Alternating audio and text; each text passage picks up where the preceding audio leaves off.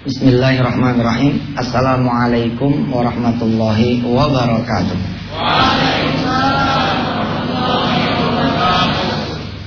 Allahumma salli wa sallim mubarak ala sayyidina Muhammadin wa ala alihi walhamdulillahi rabbil alamin. Puji syukur pada Allah yang sudah menyediakan dirinya turun di tengah malam untuk menjawab doa-doa mereka yang kemudian bermunajat di malam hari. Allah turun, ya, kata Rasulullah di pertengahan malam, di dua pertiga malam dan di sepertiga malam. Kemudian Allah bertanya kepada hamba-hambanya, siapa yang ingin kemuliaan? Kum, bangun, umil bangun. Nanti aku akan berikan kemuliaan. Siapa yang ingin kebahagiaan, siapa yang ingin kekayaan, siapa yang ingin pertolongan, siapa yang ingin bantuan, siapa yang menginginkan diriku, kata Allah bangun. Maka aku akan berikan itu semua yang kalian inginkan. Kita pada hari ini mencoba mengkaji surah Al-Muzammil. Surah yang menjadi salah satu surah kesenangan Ustaz. Surah Al-Muzammil surah keberapa? Ke-73. A'udzu billahi minasy rajim.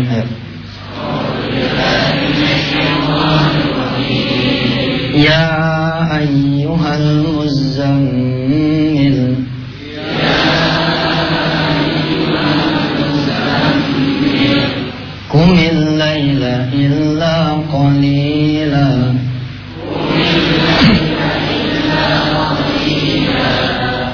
نصفه أو انقص منه قليلا.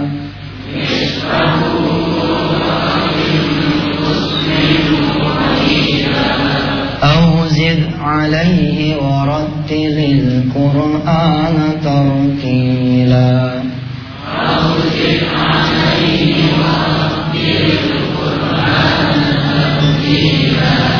إنا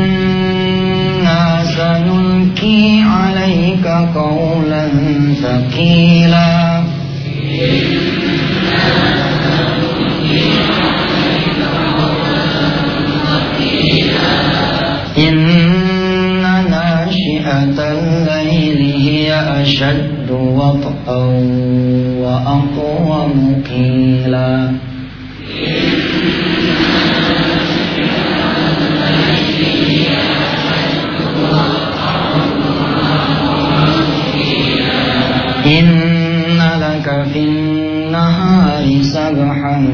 طويلا.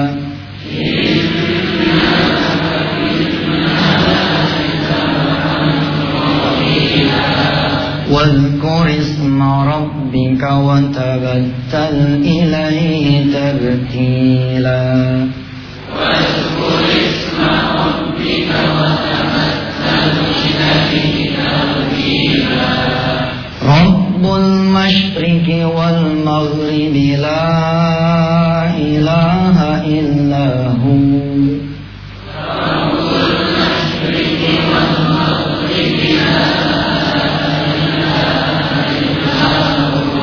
لا إله إلا هو فاتخذه وكيلا.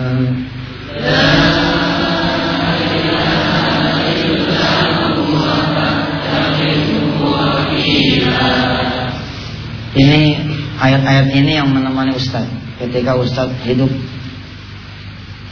di dalam kamar tahanan, ketika Ustadz hidup di dalam pelarian, ketika Ustadz hidup di dalam suasana penuh dengan tekanan, punya utang banyak, jauh dari keluarga, kepengen ngumpul sama orang tua, pengen ngelihat adik. Ini ayat yang dibaca.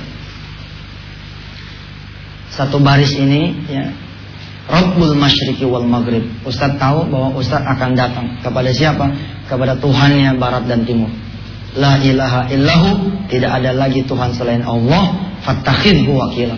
Allah menyuruh kita mengambil dia sebagai pelindung kita, sebagai penolong kita. Jadi Ustaz tahu dengan persis kalau Ustaz datang ke Allah, maka Allah akan bersedia menjadi wakil kita. Subhanallah. Ah, kebetulan ada sepasang suami istri ya, yang kemudian mendapat berkah dari ayat ini, dari isinya ayat ini yaitu tentang salat malam. Ya ayuhal muzammil, wahai orang-orang yang berselimut. Selimut apa? Selimut apa aja? Selimut bodoh. Susah banget nih hati, bebel otak. Nggak nerima pelajaran seberapa pun kita giginya. Ah. Ya ayyuhal muzammil. Buang tuh kekotoran hati.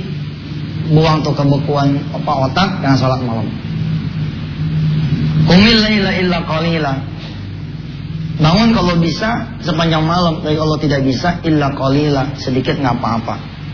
Nisfahu setengahnya, awingkus minhu qalila atau lebih sedikit daripada setengah. Auzid alaihi warattilil Qur'an tartila. Tambahin tuh bangun malamnya kalian semua membaca Al-Qur'an dengan tartil.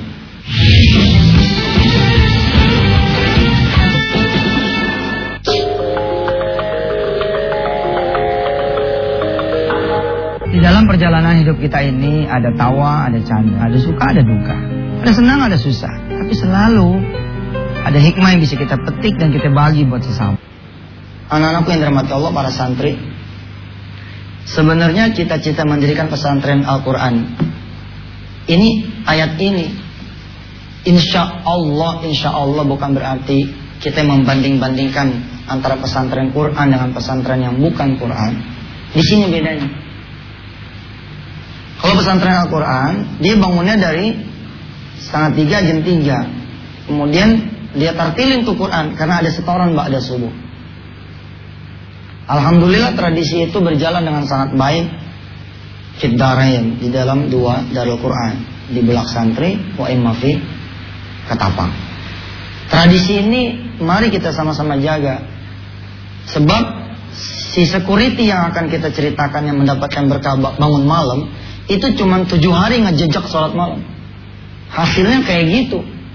Bagaimana kita yang kemudian enam tahun berturut-turut saban malam. Kemudian memelihara sholat malam dan ngapal Quran. Masya Allah. Jadi pada satu masa istrinya si security ini ngadu sama suaminya dalam posisi hamil tua bunting 9 bulan Tinggal berapa hari lagi melahirkan. Apa kata si istri? Bang, ini anak anak yang ketiga nih. Kalau anak ini lahir, di mana tempatnya nih? Si suami, si security sadar, rupanya mereka punya rumah kecil banget. Dia kamar cuma satu, di kamar itulah si security ini tidur beserta istrinya. Ustadz, tadi katanya ada dua anaknya yang lagi dibuntingin nih anak yang ketiga. Lah dua anaknya tidur di mana? Kalau bukan di rumah, kalau bukan di kamar dia, memang nggak bakal muat. Makanya anak yang dua itu tidurnya di ruang tamu. Jadi ruang tamu itu kalau malam dia angkat-angkatin tuh kursinya. Kebayang ya kira-kira? Kebayang nggak? kursinya diangkat-angkatin sehingga ada sedikit untuk naruh tikar. Nah di situlah anaknya dua tidur. Timbul kemudian perkara ketika kemudian anaknya ini lahir yang ketiga. Di mana ini naruhnya? Di kamar dia itu, di kamar utama, itu cuman ada satu apa namanya ruas kosong seukuran karpet nih. Nah di situlah kemudian dia sholat rantai dia sholat. Keluar dikit dari kamarnya itu lorong yang nyambung ke kamar mandi sama dapur. Paham? Kebayang kira-kira ini jenis rumah ini kayak apa? Ini cuman kontrakan yang 75 ribu. Cuman dia cuma pengen berdoa sama Allah supaya dapat rumah yang bagusan dikit. Ya Allah, ya Rob, yang maha pengasih lagi penyayang, yang maha pengampun. Ampuni dosa-dosa saya juga keluarga saya. Cuma engkau yang kuasa nolongin keluarga saya. Ya Allah, bentar lagi bayi saya ini lahir. Ya Rob, rumah saya sempit banget. Kalau bisa sih kasih rezeki buat suami saya supaya bisa pindah rumah yang gedean dikit. Yang 150 dah per bulan.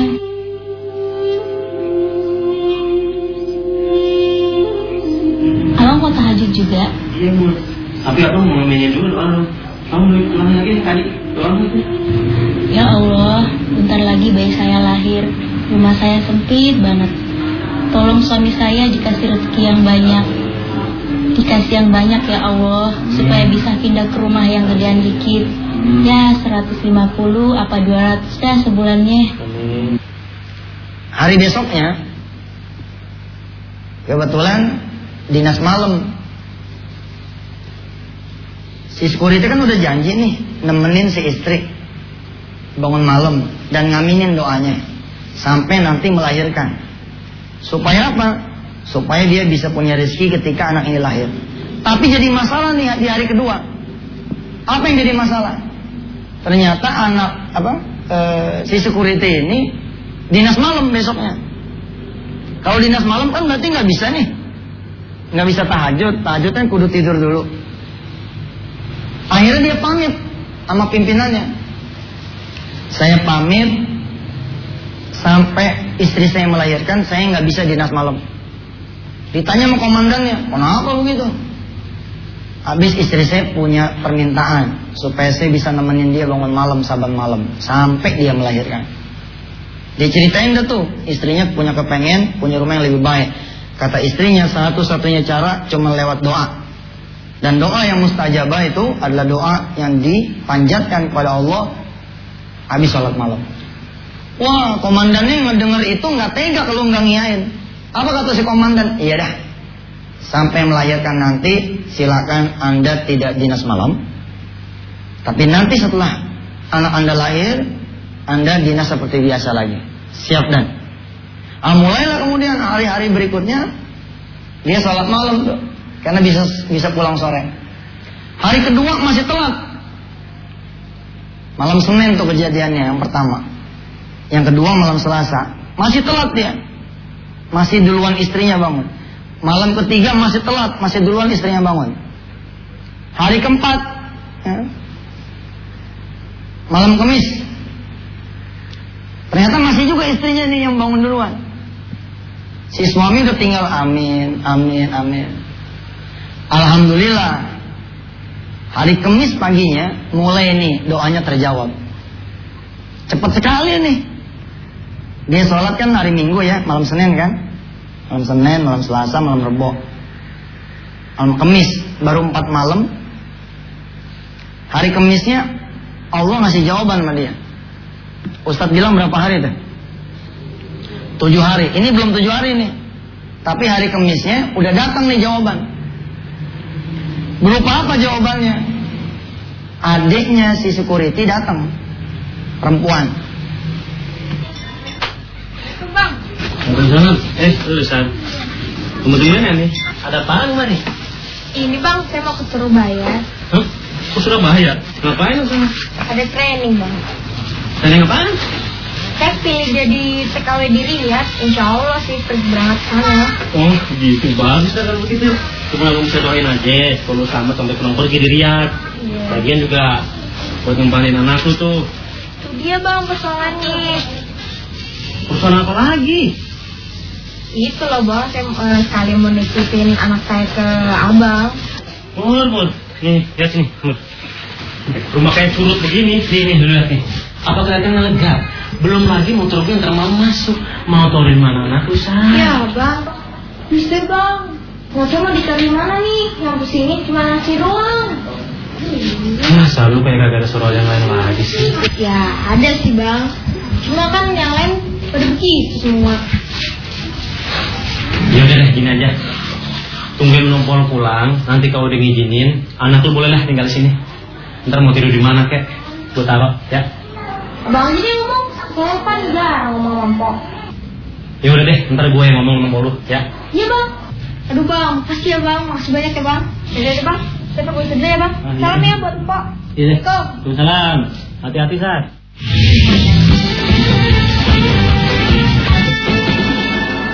Doanya si security apa tadi? Doa bininya apa? Ya Allah bikin gede rumah saya. Iya kan? Supaya jadi dua kamar. Boro-boro dikabul sama Allah. Malah sekarang Allah bikin sesak tuh rumah. Anaknya berapa tadi? Dua. Anak yang mau dititipin berapa? Dua. Mau ditaruh di mana? Karena itulah si security godek-godek. Ini Allah apa yang maunya? Katanya siapa yang berdoa dikabul. Ini boro-boro dikabul, malah tambah sempit.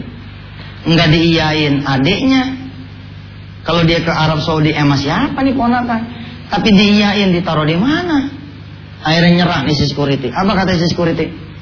Tungguin pok lo aja. Nggak lama pulang istrinya bawa tentengan. Mau ngomong nih si security.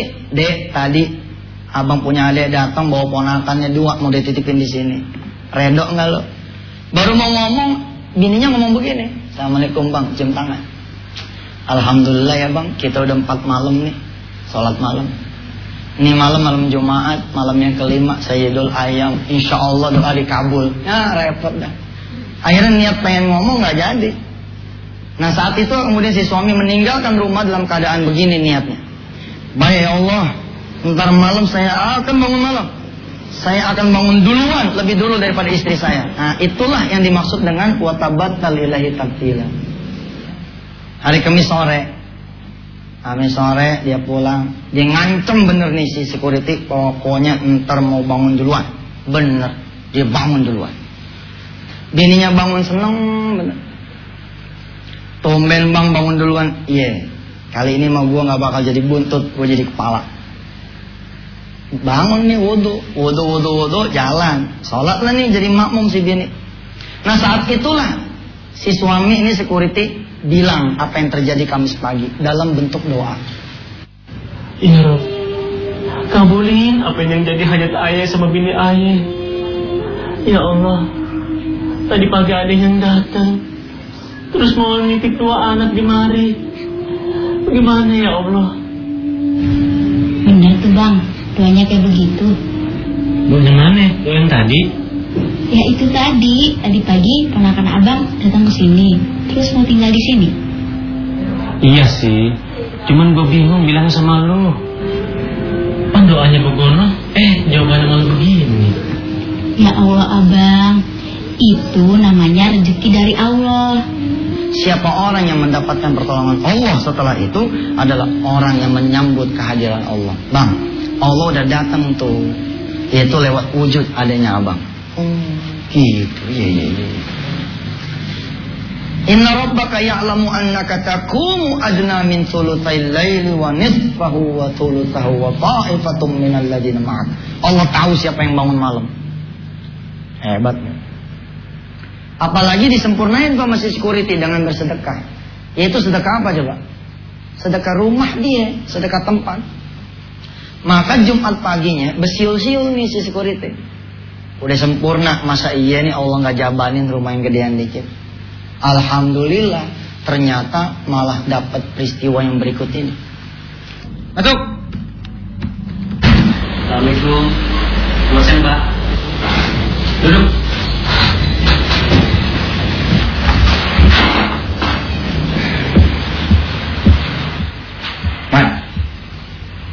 Mulai besok kamu sudah tidak kerja di kantor ini lagi, Man. Kenapa Pak? Salah saya apa Pak? Coba kamu ingat-ingat, kamu pernah minta apa? Berani-beraninya kamu minta keistimewaan pakai nilai besik malam lagi. Ini kan sudah kebijakan kantor, sudah kebijakan perusahaan, Mas. Iya Pak, tapi kan itu hanya untuk bisa sholat tahajud tujuh malam Pak. Ya itu, gara-gara itu. Kamu mulai besok gak kerja di kantor ini lagi. Pak, saya mohon Pak, jangan dekat saya Pak. Lagi nangis begitu, si pimpinan tiba-tiba ketawa. Gede bener ketawanya. Bercanda, Mas. Bercanda. Maksud Bapak? Sudah lama saya mikir, siapa yang mau jagain rumah saya kalau saya pergi ke luar negeri. Oh. Rupanya si pimpinan ini pengen ada perjalanan ke luar negeri dalam waktu yang lama. Udah mulai kebayang ya, dapat rumah mewah yang yang rumah mewah siapa nih?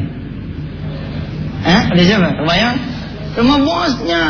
Badius samawati wal ardh wa idza qada amran fa innama yaqulu lahu kun fayakun. Selama enam bulan saya ke luar negeri, ajak tuh anakmu, istrimu tinggal di pavilion belakang yang kosong. Pakai dah semua fasilitas yang ada, kecuali jangan yang ruang tengah. Bapak bercanda Pak? Serius. Bener pak, serius. Subhanallah.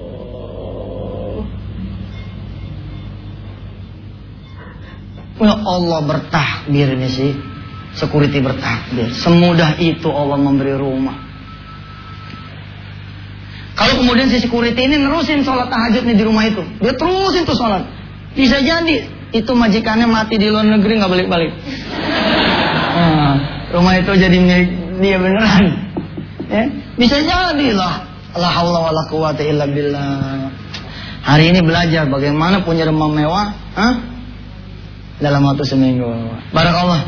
Mudah-mudahan kita ketemu di kajian berikutnya. Mari kita baca doa kafaratul majlis bersama-sama. Subhanakallahumma